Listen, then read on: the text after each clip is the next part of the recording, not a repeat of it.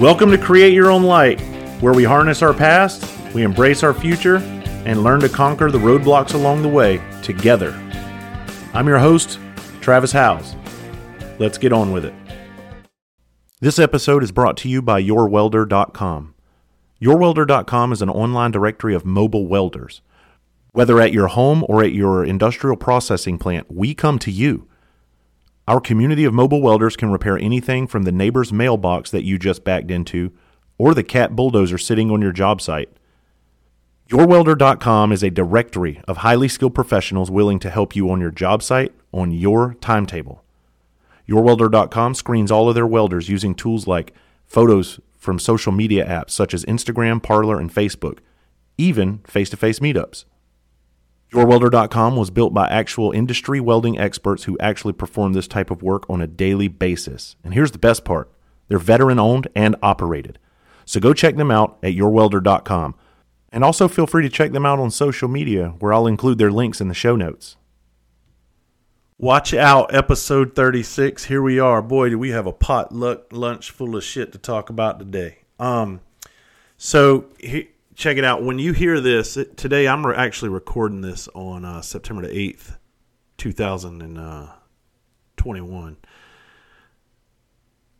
By the time you hear this, it will be. Um, I think this this episode is going to come out September the 27th of 2021, and that's going to come out on the um, the 30th anniversary of my uncle Jerry's death. And my uncle Jerry was my mother's brother, and he was killed in a motorcycle accident at 41 years uh, old, and it was actually on his birthday that he was killed. And I remember that day like yesterday, walking in the house, and my father telling my mother the news, and my mother screaming, and I was in the back.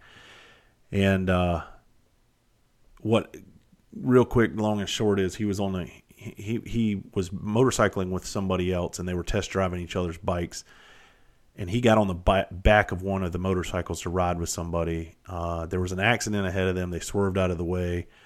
Uncle Jerry went airborne and hit a tree face first and um, died of internal injuries. His wife was behind um, like a little while in traffic, so she eventually made her way up there and she got to have her last words as he was laying there dying. And that was 30 years ago. Um,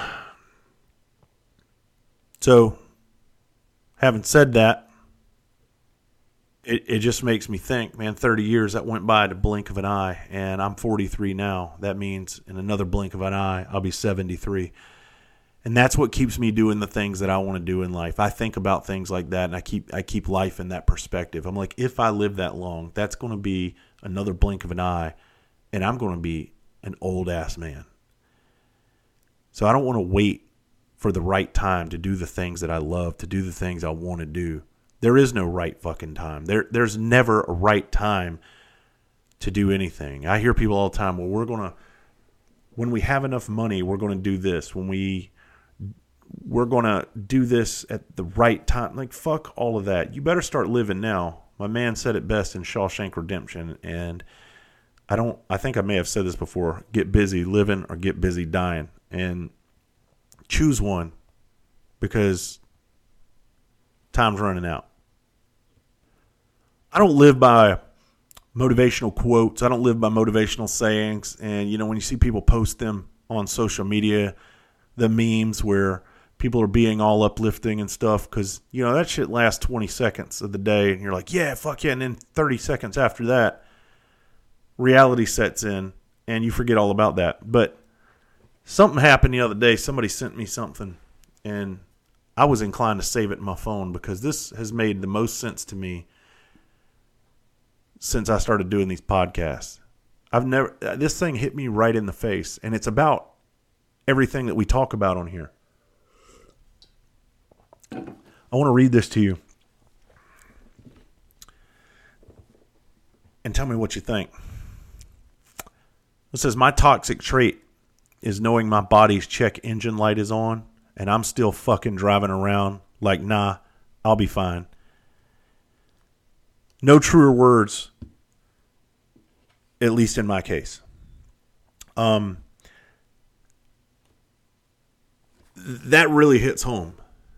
Is your check engine light on? And when your check engine light is on, What do you do? Do you keep pressing?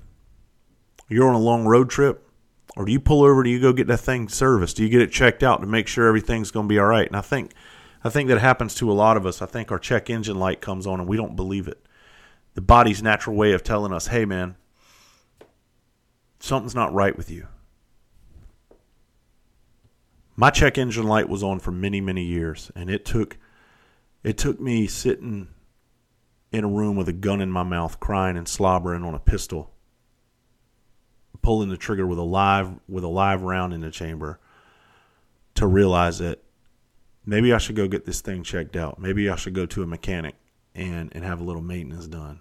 At least get plugged up to a machine so they can tell me what's wrong. That's what it took for me. And I know I know why it took that. It took that because the culture that I was in at the time was unaccepting of anything less than tough you had to be mentally and physically tough in the business that I was in. And to show any sign of weakness, well, that was just considered weak and you you wouldn't be welcome into open arms into that brotherhood back then. You know, we, we talk about brotherhood and we talk about I got your back, bro, this and that, but at the end of the day, it really wasn't like that. What the truth and the reality was is we had your back on the job, but when you were off the job, you were on your fucking own. When you clocked in for work, we got you. When we're at this firehouse or we're on this this job as as police officers, we can trust each other with our lives.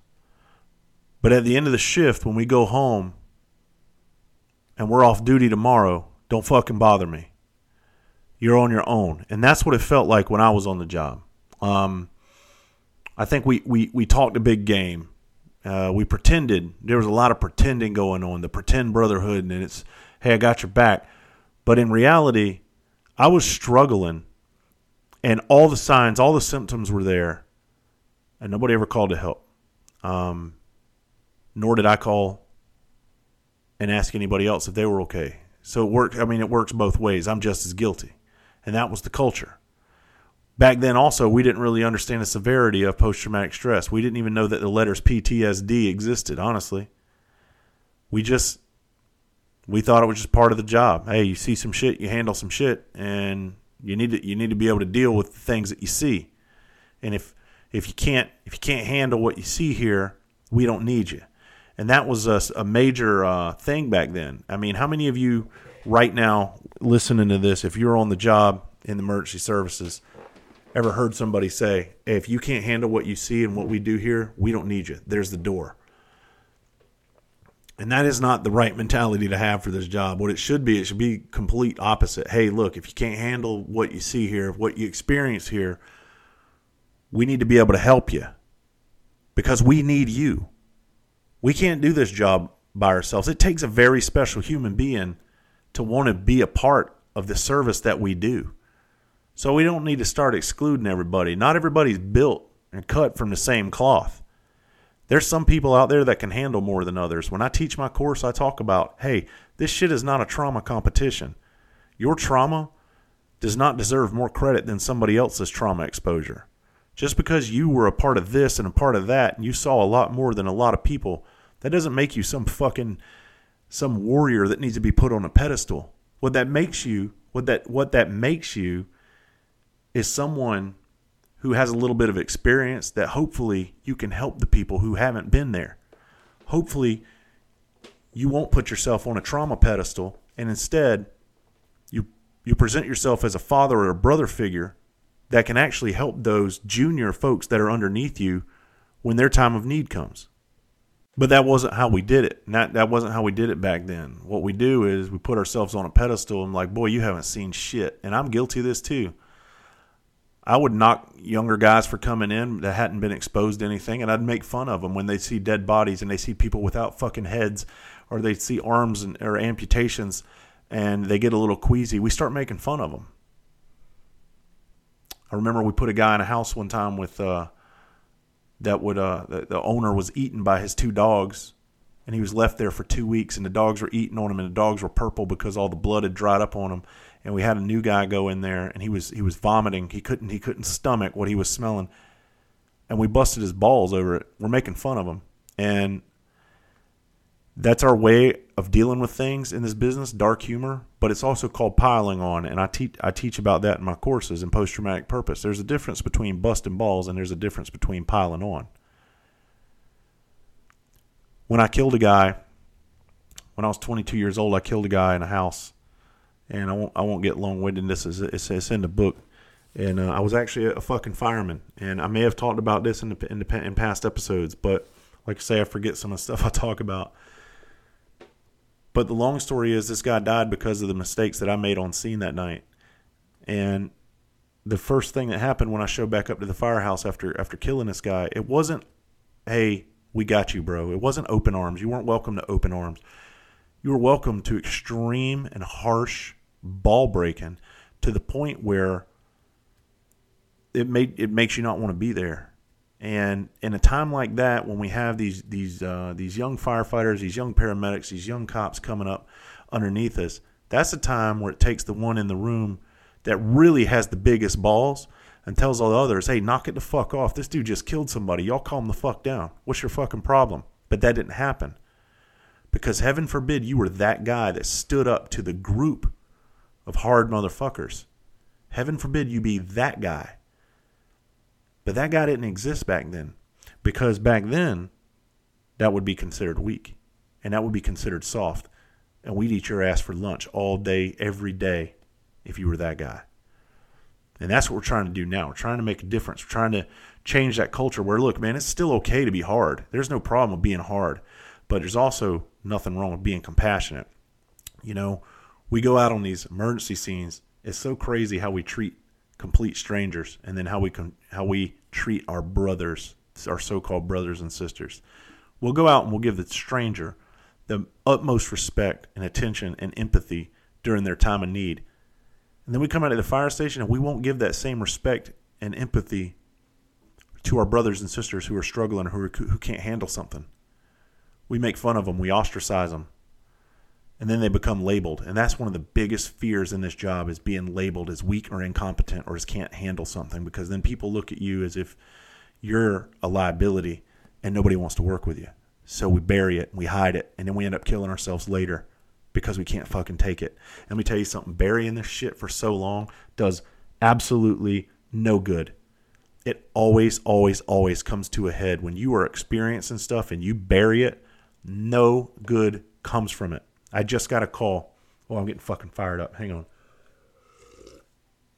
on. I just got a call today, as a matter of fact. A buddy of mine, um, a childhood friend, he calls me and he says, Travis, I wasn't sure who I should call. And I was like, well, whatever you got, man, I'll take the time. Let's talk. And he says, I don't know if you're going to have the answers or not, but I just didn't know who to call. And I said, well, what's going on, bro? And he told me his wife, his wife works for um, an EMS system. And he said his good friend is a retired EMS worker from up north. And just yesterday had a fucking standoff with the police and wanted to die, suicide by cop. The parent or the, the retired guy from the, the retired EMS guy had my friend on the phone telling him that he wanted to go out suicide by cop. The cops are outside getting ready to do whatever the fuck they had to do, and somehow I don't know all the details. I didn't ask him. Here's here's the long and short story. It ended up ending peacefully. And you know why nobody heard about this? Because that's not the agenda. That's that's this isn't fucking news, right? That story drowns out really quickly. This stuff happens all the time in our country in multiple jurisdictions around the country. I'm not saying standoffs, but cries for help from paramedics, from police officers, from firefighters, from spouses. Cries for help happen all the time. And you don't hear about it because you only know about it when it happens to you. You only know about it when it happens close to home.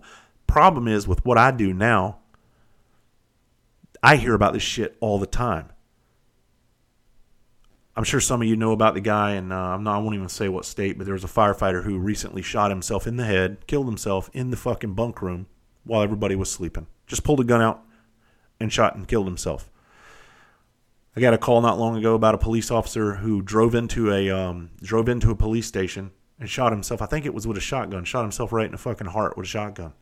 Drove his cruiser into it, and nobody hears about it. everybody knows there's a uh, an epidemic of this shit going on, but it, nobody really believes it. Nobody really nobody really believes it until it happens to them. Um, so anyway, my friend went on to tell me. He says, "Look, man, I think my wife is is she's stressed out. She's been working nonstop 48 hour shifts for a long time now because guess what? The EMS system is severely understaffed. Go fucking figure." Um, she told me that she thinks she needs needs help, but doesn't really know, and so she hasn't gotten it. And I stopped him. I was like, "Well, hold hold tight. Why hadn't she gotten help?" And he said, "Well, because she's unsure."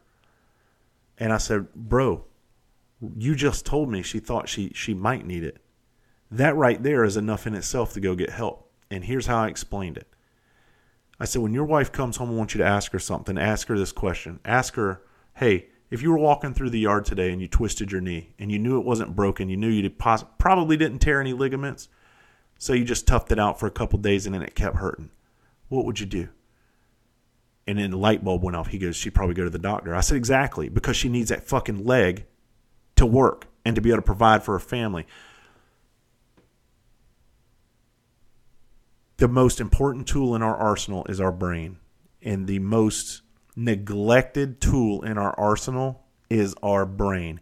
For whatever reason, it's almost like if we can't see it, we don't believe it. And that's that's the problem. That's that check engine light. Her check engine light is on.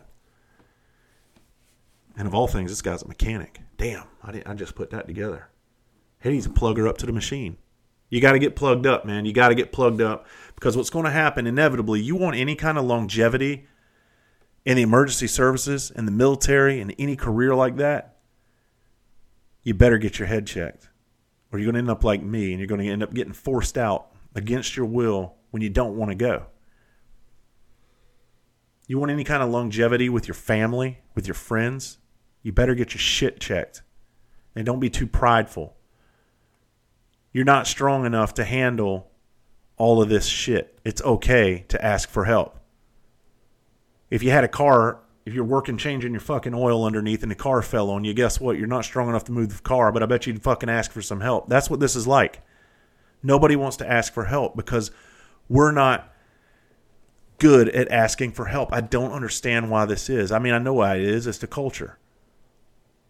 But we're so good at providing help and we absolutely suck at asking for it. Fucking breaks my heart. Let me tell you something, man. I was just at my farm this week and I hurt my back really badly. And I think I've, I've told y'all before, my back's all fucked up from, from the military, from being a cop and a fireman, and all this stuff. Look, I'm not having a pity party. It is what it is. I don't spend a lot of time talking about my back, but it is it is a crippling issue with me. I'm in severe pain a lot. And you want to know the problem? I haven't checked my check engine light. My body has over the years – the check engine light has come on so many times and I've neglected to take care of it. And that's why I'm at where I'm at today. I'm borderline fucking surgery candidate because I didn't do what it took over the years. And my back is at the point where it wants to completely go out on me. And I've let it get to that. And that's what happened to my brain with post traumatic stress. That's what happened to me from all those years on the job, from stuffing my shit down and not getting checked out. Your body has a way of telling you. The stress buildup, the lack of sleep buildup, all of that, the the addictions, the crutches that we use, the short fuses that we have, the hypervigilance that we display, the attitudes that we display, that's our mind trying to tell us, hey, dude, your check engine light's on, you're fucked up, pump the brakes, or you're going to ruin everything in your life that you had going for you. Nobody, I just got off of a, a Zoom conference. We're doing a, um, I can't tell you what magazine, but we're doing a, doing a cover for a magazine, and we're doing a story that I think is going to be extraordinarily powerful. Um, the young lady writing the article is very uh, engaged with the message that I have, and she's asking all the right questions. She's actually very, very smart, and I'm the fucking opposite. And I told her, I said, look, I'm not going to have all the right answers to your questions. I said, but what you will get is no bullshit from me. And together, we're going to have this article done, and it will be out, I think, in the February issue. And I can't tell you what magazine it is yet. But I'm excited about that because it's going to be mental health oriented and it's going to be on the tables of first responders all across this country. And it's going to be on um, devices of first responders all across this country, people that need help who necessarily don't even know it. Um,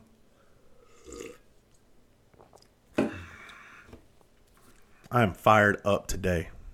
I love this check engine light metaphor, man, because it's like I'll when my back starts hurting, my back started hurting me really badly yesterday or two days ago when I was at the farm, and I actually stopped. I go, something's not right. This thing is killing me. I'm not picking up another thing out here on this farm, another fence post. I was setting fence posts, and I said, I'm going to go relax. And I'm glad I listened to it because for the last two days, man, I've been in excruciating pain, and I don't know how much uh, do it anymore if I would have done any damage. But that's the problem. I could feel that it was crippling me. And in our mind, when our check engine light is on in our mind, we just don't pay attention to it.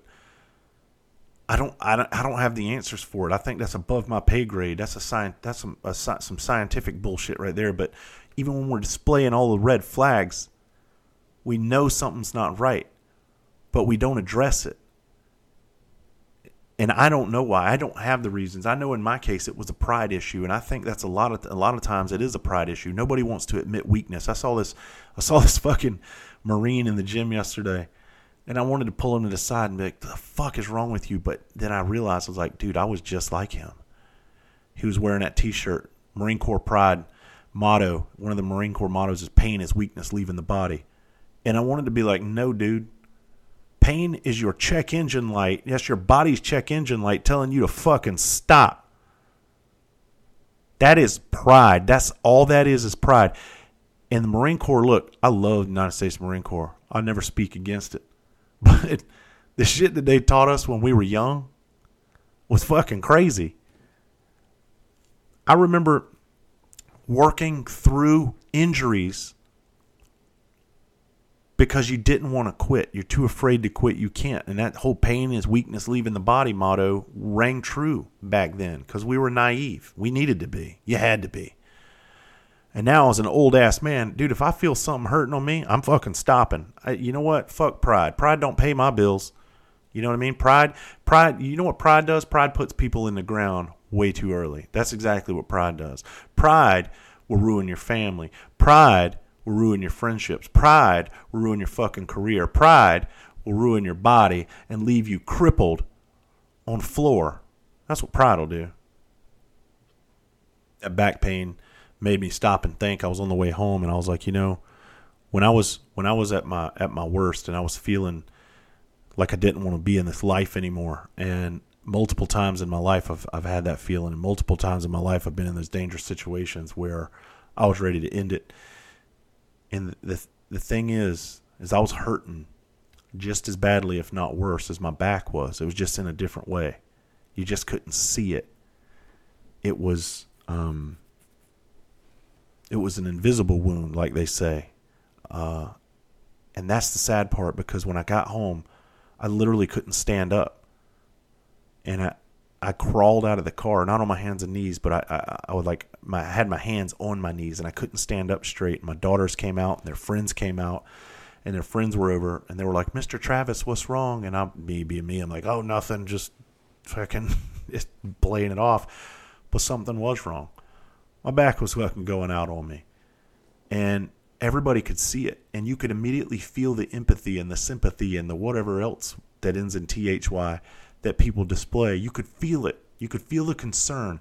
I walked inside, my daughter made me a glass of water, and she put some chips down on this tray and goes, Daddy, go sit in your chair. And I'm, I'm like, God damn, how sweet is this little girl? But it's different. It's so different when your mind is fucked up and you display your injuries in, in different ways. And people just think you're an asshole. And people think you're harsh and people think something's wrong with you. Well, you know what? God damn it, something is wrong. There's something very wrong. But people don't want to step up and help you. People don't want to step up and pull you to the side and be like, "Hey, bro, what's going on? You, you're completely different. Something something has happened to you. Let me get you a glass of water and some chips and sit you in your favorite chair and sit down and fucking talk to you." But people don't do that. I just got off of that interview where I was talking about the brotherhood, and I talk about the fake brotherhood that exists because we think it's cool on a t-shirt, we think it's cool on a bumper sticker, we like saying it, we put it in fucking hashtags, but are you really living the brotherhood? And I'd be willing to bet there's a very small percentage who really are. And what I mean by that is off duty is when brotherhood really counts. Everybody can do the brotherhood on duty. It's easy. You slow show up, you fucking slap five, you save each other's lives a couple times a fucking week. Everybody can do that. But where are you at three in the morning when your brother needs help and he is ready to fucking die because he can't take it anymore and he's sitting on the edge of the bed with a gun in his fucking hand and he has nobody to call. He's too afraid to call somebody for help because he's too afraid of what they may think. Where are you then? chances are nowhere to be found.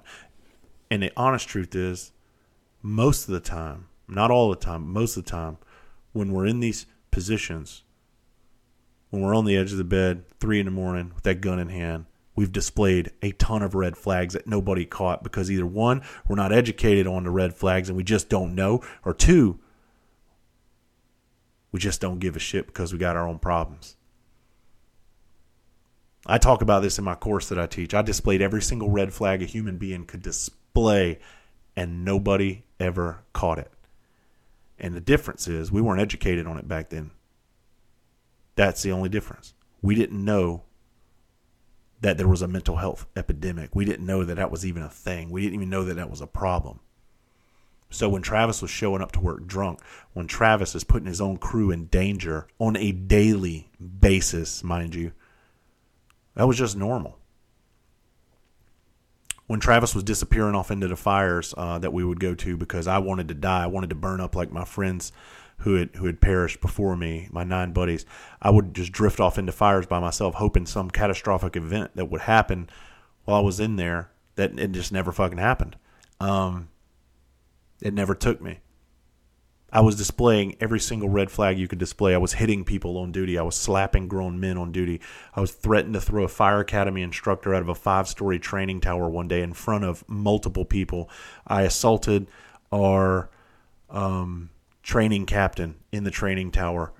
I assaulted other members of our fire department. And this isn't shit I'm proud of. This is all stuff that was happening right in front of other people, and nobody ever recognized it as a problem. Well, we know better, we do better. So we know better now. We know better these days when we see shit like that. Hey, there's a problem and we need to address it. And so what what what should we do as a brotherhood? You address it, but then you check on that human being afterwards. You check on them on their off days. You know they're fucked up. They're mo- at their most vulnerable time in their lives off duty. Off duty is the most dangerous place for us on duty we're safe. We're doing what we love. We're with the people that we love. But off duty we're alone. We're scared. We're isolated. And the worst part is we're usually fucking caught in our own minds in our own memories. I did that episode not long ago where my friend randy was asking me why do you do all those things at your farm? You work so hard. And it's to escape my mind bro. It's the shit that goes on up there it's it's fucking scary. And i do it to not think about it. Because when I have too much time on my hands to sit around and think about all the stuff that I've experienced, it's pretty scary shit. And it just makes me it makes me a dark person and I don't want to be that way. I'd rather work all day, hurt my fucking back in 100 degree weather and then when my kids show up I'm a happy dad versus sit around all day in the back of a fucking house like I'm doing right now, go to the dentist, get my teeth cleaned, sit around with no purpose in my life and then when my kids get here, I'm fucking miserable dad. I'd I'd, I'd much rather prefer the other.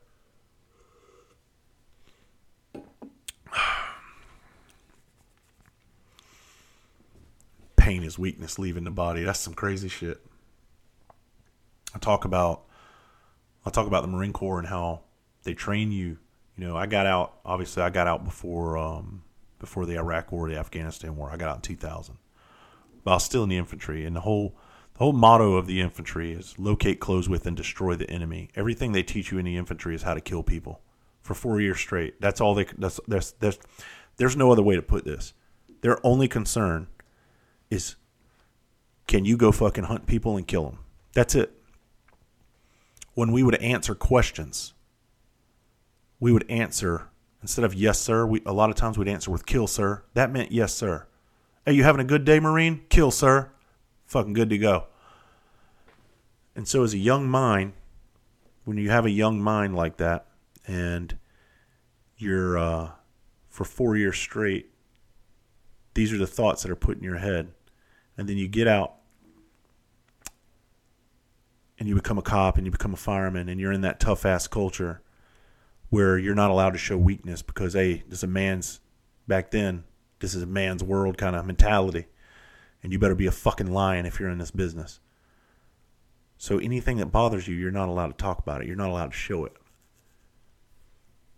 That's why it was hard for dudes like me, and that's why it was hard for a lot of. Um, I, I saw a lot of other grown men, very very strong men, that had problems, and that would uh, end up with similar outcomes in their careers and their personal lives.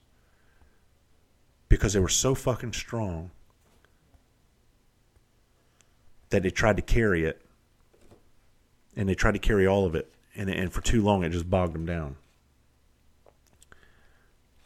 i just said something in that interview when i was doing with that magazine i didn't even realize i said it i said toughness got me to where i was but toughness also brought me back that mental toughness um, that I was, you know, one thing that I was always taught is the power of the human mind, how tough and resilient we really we really are as human beings. And I mean, it is so true.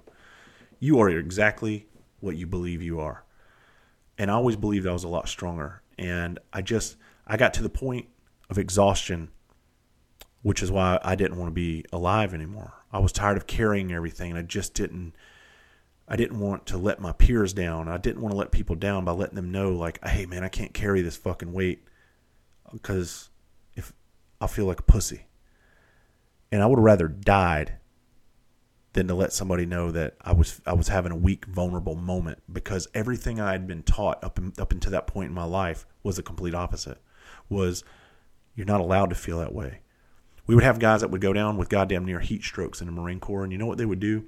They'd pull their pants down and they'd shove this what we call a silver bullet uh, um, body thermometer up their asshole and check their core temperature, and we'd stand around and fucking laugh at them like, "Oh, you just got butt fucked."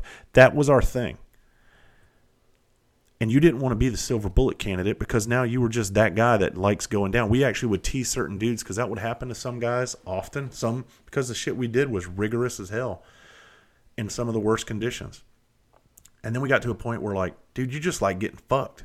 Like that's all it is. You just like passing out and getting a silver bullet in your ass. And we were like, I bet if they if they turn that into a dildo, if they turn the silver bullet into a dildo, you ride that motherfucker, wouldn't you? Instead of us pouring water on this fucking marine and actually having some kind of sympathy, we'd make fun of. That's just how it was. You were not allowed. I remember I broke my fucking foot. There's a, so there's a bone in your foot. Now I'm probably gonna sound like a dumbass when I say this. It's called a cis. I want to say sismole or sismolic or something. There's like this little bone in your foot, and I fractured it. And I was hurting so badly I could barely walk. And I went to BAS, which is battalion aid station, and I'll never forget this as long as I live. I walked in there, and the head doctor, which is a Navy guy, right? He's in charge of infantry Marines you're not allowed to be hurt and you're not allowed to be sick. And if you are, you're a pussy. So I walk in there and I was like, I'm having a very hard time walking. And he looked at me and he said, I think you're a malingerer. And a malingerer is someone who fakes an injury, right? And I never I've never been so insulted. Well, I have been insulted more than that. But when he said that, I was very prideful of being a Marine because I did the best job that I could and I was like, "What the fuck? Who is he calling him?" But he was an officer, and I couldn't say anything. And he goes, "I'm gonna send you for an X-ray, but if I find out that it comes back negative, he goes, I'm gonna I'm gonna have you brought up on malingering charges." And I don't know if he was bluffing or what, but I knew I was hurting. So he sent me for an X-ray. Come to find out, my shit was broke, and I'm getting somewhere with this. So I come back. How about the doc apologize to me? And that's the first thing he said. He goes, "Look, I'm I'm sorry. I accused you of being a malingerer. We got to get you we got to get you casted up and all this and, and get you healed up." So here's what happened. The same doctor ended up getting in my ass six weeks later when I had to get my cast uh, cut off. I had to get my cast cut off, and when I went in there, he was like, "What in the fuck did you do to this cast?" The cast wasn't even covering the part of my foot where the bone was broken anymore. So essentially, the bone was like underneath my um, my big toe or somewhere around in there. Well, the cast had been ripped off all the way back to my heel. So essentially, I was wearing this big sock, and it was a cast that went all the way up to my shin. It was a hard cast that went to my shin down to like my ankle. And I told him, I said, "Well, sir, I've been out running because I didn't want to lose um, lose anything off of my run time." He goes, "You've been running in a fucking cast?" I said, "Yes, sir." And that his malingerer thing stuck with me, and I didn't want him to think I was faking something. And where the culture we were in, you weren't allowed to be a pussy. You had to be hard as fucking nails or hard as Chinese arithmetic, whatever one you want to use. And so I would go out. He and I remember he laughed. He goes, "God damn it! I was going to write you up for malinger, and now I need to write you up for destruction of government property." But he laughed. He cut the fucking thing off, and my bone still hasn't healed. I still have problems with that, uh, with my foot. Long story is, you weren't allowed to be weak.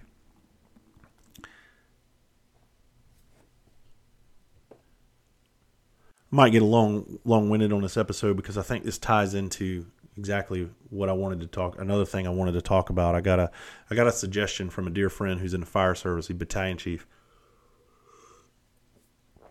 and he wanted me to talk about this, but honestly, I told him straight up. Look, I said, dude, honestly, I'm not smart enough. I mean, look, I know, I know what I am. I'm I'm, I'm a shit talker, and then and and that's that's what I am. I'm not good at uh, very analytical stuff, but I'll try. All right. So this is my attempt at, at, talking about this. He said, "Dude," he goes, "We got a lot of people that we feel are faking um, mental health injuries now because you can't trace it." And he goes, "And the problem is, it's pulling from our pension fund because these guys are getting pensions for it." And what's going to happen is years from now, our pension fund is going to be bled dry, and guys who actually deserve their pensions aren't going to be able to get pensions. And I, so I went ahead. That's where I was like, look, I see what you're getting at, but I don't know if I'm the person to speak on that. Here's what I will talk about. I will talk about personal experience. Right? Y'all know me. I don't come on here. I don't. I don't throw names around, and I try not to bash anybody. But I don't give a fuck what you do in this life, what job you do. You're always going to have people that fake shit. You're always going to have people that get over on the system. They're always going to be there. It's not just with mental health. There's an injury in the, uh, I won't say what department, and I bet you a bunch of guys know this one. We always used to hear it when you when you uh, when we were coming up as young firemen, but it's called the golden back injury because the golden back injury is an injury to your back that you can't prove, and you would get your pension.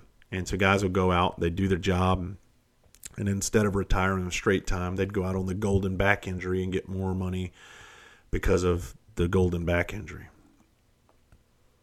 Well, I'm sure there were plenty of people that would fake that. All right. Here's the thing how do you prove somebody's not having problems with the mental health aspect? How who are we to say that this guy or this girl isn't validated with whatever experience they had. So when I teach my course post traumatic purpose, I talk about trauma exposure and how trauma is not a competition. I, as Travis Howze, may be able to handle more trauma than Joe Blow.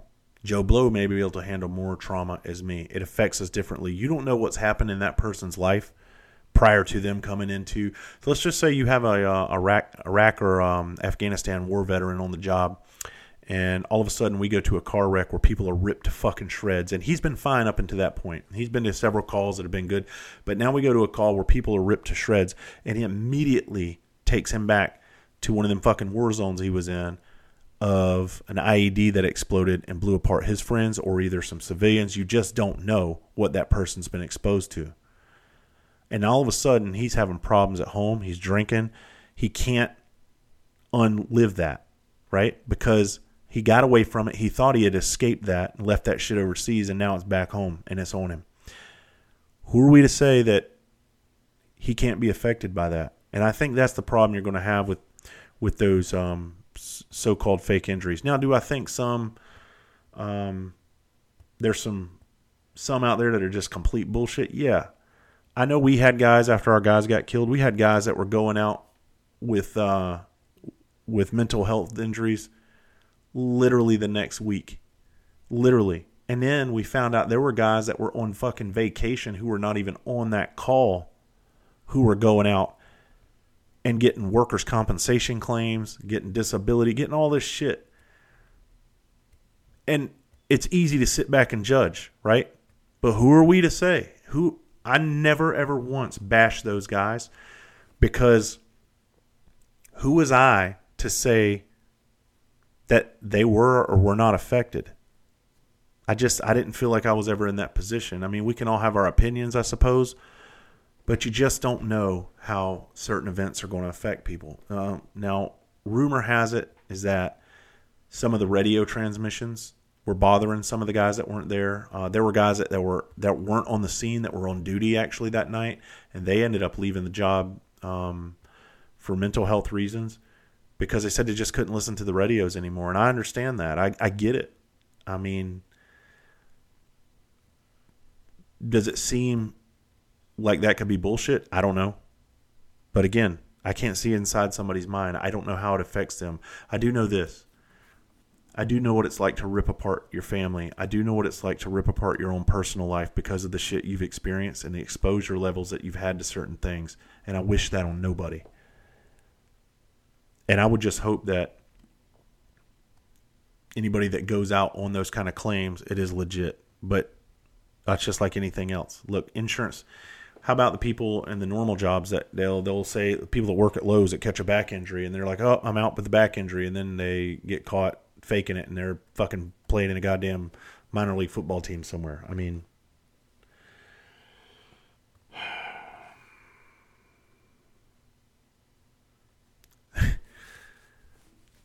somebody was talking about uh, millennials in the fire service, and they're talking about how soft they are, and that was on my um, Instagram live, and I said, well, you know what, man, I actually defended millennials this morning. I said, you know what, I don't think they're soft. I don't think it's um, that all millennials are soft. I think we got a bunch of hard fucking millennials out there. I really do. Is if you look at who's been fighting the wars over the last 10 or 15 years, that's all millennial kids, man. They've been out there fucking crushing it and kicking ass, right? So high fives to them. Do I think there's a greater percentage of coddled millennials than there were my generation? Sure.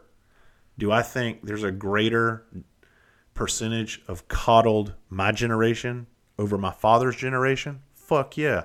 And I think that happens generation to generation. I think each generation is getting a little bit softer. And this is why. Because we haven't had it fucking hard in this country in a long time. We haven't had tough times. We have known comfort for too fucking long.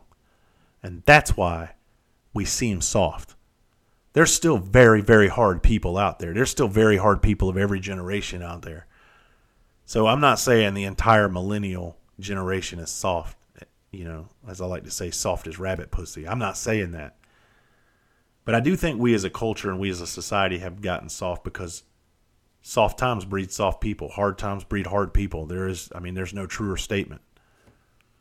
But I promise you this I think when the time comes, I think all this bullshit, and, and this is me leaning towards a political rant that I'm trying to stay away from. I think when all the bullshit comes and when shit really hits the fan, we're to find out who's fucking who real quick. And I think all this pity, pity any bullshit that you hear Americans complaining about and whining about and, and bitching about, it's going to stop. You don't hear these kids in Afghanistan complaining about this or that. You don't hear um, the Iraqis complaining about this or that. You know why? Because they got to fucking survive. They don't care about your goddamn feelings. That's just how it is. And when we get back to that, I think I think all the bickering goes away. Hopefully we don't. I mean, I, I don't I don't hope that on us. I don't hope that we end up in that position because I don't want to see anybody. I don't want to see our kids anymore going off fighting fucking wars anymore. I realize as an older man, when I was young, I was like, yeah, man, you know, anything for this country, blah, blah, blah, blah, blah. But dude, this shit is so fucking crooked now that I don't, I don't believe anything I'm told anymore. That's why I don't watch the news. And, and you've, you've heard that on other podcasts. I just refuse to watch the news. I don't care what's going on in the world because two things. One, it's, it, it happened, but it's probably not as bad as they make it seem. Or two, it's just a complete fucking lie. So I don't know what to believe, so I don't watch it. Call to action time. What are you going to do if you know somebody that's probably having problems? Where are you at? You going to be a leader? You going to step up to the plate? You going to check on them? I don't mean fucking text them. I mean call them. Listen to their voice. Hear what they fuck. Hear what they tell you. Listen to what they're saying, and you make a determination if that person's all right or not. You can lead a horse to water, but you can't make it drink. But I promise you this: you be you be surprised at what people are dying to tell somebody if they would just fucking ask. So if you know somebody that's struggling, I encourage you to pull them to the side and talk to them. I encourage you to not send some impersonal text message or a Facebook message with that bullshit buddy check. I'm doing a buddy check. Who fuck you and your stupid goddamn virtual buddy check. Put your boots on and get in the fucking trenches actually make the calls, have the conversations. And I don't mean do it over a beer. Don't go do it over a goddamn beer. That's the worst place to do your fucking buddy checks. That's the worst place to pull somebody to the side. Hey, let's go have some beers. That's what firemen and police do. That's what uh, fucking military does. Let's go have some beers. Let's go talk about the hard shit. And then when we're done, we go our separate ways. And then you're now fucked up, lonely, and drunk. Yet, I would highly advise against that. I want you to know this. Just like my back pain right now, this back pain is temporary. It may last a while. It may last 10 more years. I don't know. But I know at some point it will stop. And I do know this when you're suffering through mental anguish, because I've been there too. That too subsides. The problem is when it's so intense that we, we get tunnel vision. We only feel that in that moment and we just want it to stop. And that's when we make stupid decisions. We make stupid decisions to end our lives based on the pain that we're feeling, based on the weight that's dragging us down, and we, we just want it to go away. And we don't want to take another step with it. But if you keep stepping it out, I promise you, at some point you'll be able to put that weight down and be able to live to talk about it. Hopefully, you better help other people in the process when you do it. And hopefully, you'll be able to change your life and have a better outcome.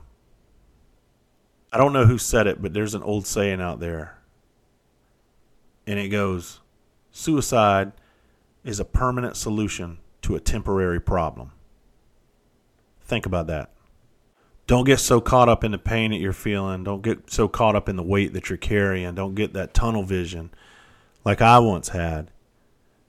And put yourself in a position to where you end it all because there's so much more out there for us to experience. I'm so thankful that I realized that just in the nick of time. I'm I'm so thankful that I was able to just hang on just a few more fucking minutes because so many blessings have come my way since that day. So many wonderful things that I mean, I wouldn't trade for anything and that's all out there for us. This the, the the world is your oyster kind of thing. It really is. You can create something from nothing. So when you feel broken, you feel like you have nothing. Hey, get to work because you can create something from that. And I cannot wait to hear and see what you've created, especially if you create it from nothing. I'm in your corner. I know you guys can do it. Go kick some ass. Thank you for the support. I love y'all.